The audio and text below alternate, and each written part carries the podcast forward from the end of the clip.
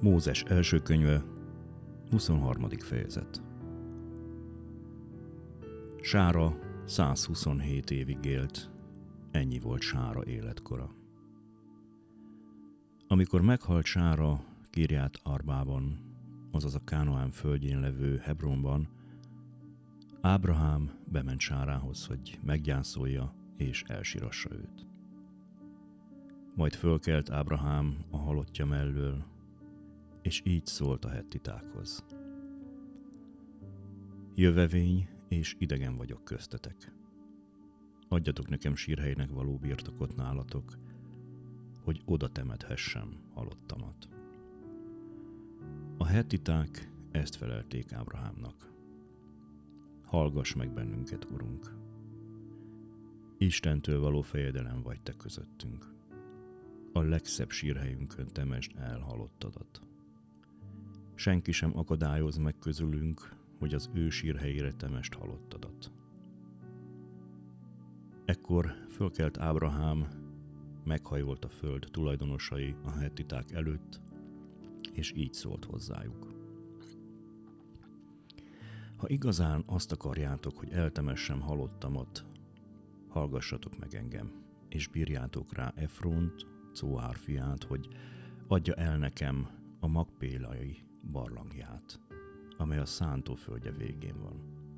Teljes áron adja el, hogy legyen sírhelynek való birtokom köztetek.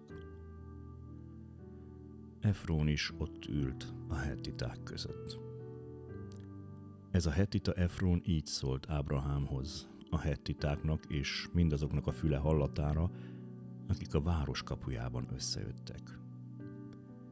Nem, uram, hallgass meg engem, neked adom azt a szántóföldet a rajta levő barlanggal együtt. Népem fiainak a szeme láttára adom azt neked. Temes csak el a halottadat. Ábrahám meghajolt a föld tulajdonosai előtt, és így szólt Efronhoz, a föld tulajdonosainak a füle hallatára. Hallgass mégis rám, megadom a szántóföld árát. Fogadd el tőlem, azután oda temetem halottamat. De Efron így felelt Ábrahámnak.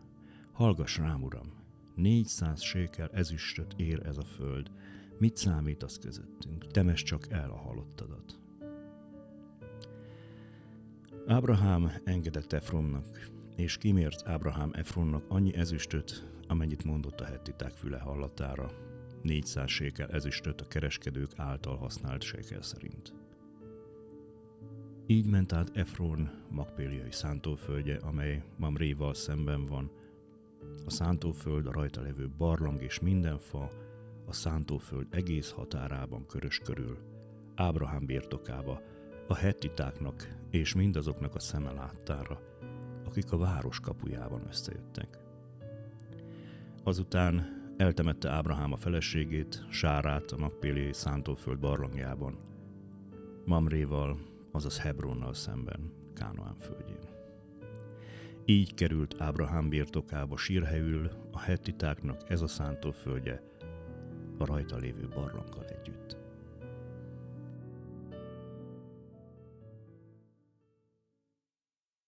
Isten tegye áldottá az ő igényének hallgatását, szívünk befogadását és megtartását. Legyetek áldottak, teljetek meg a szeretettel, a békével és az élettel. Hallgassatok bennünket továbbra is, nyitott szívvel és lélekkel. Isten áldjon benneteket.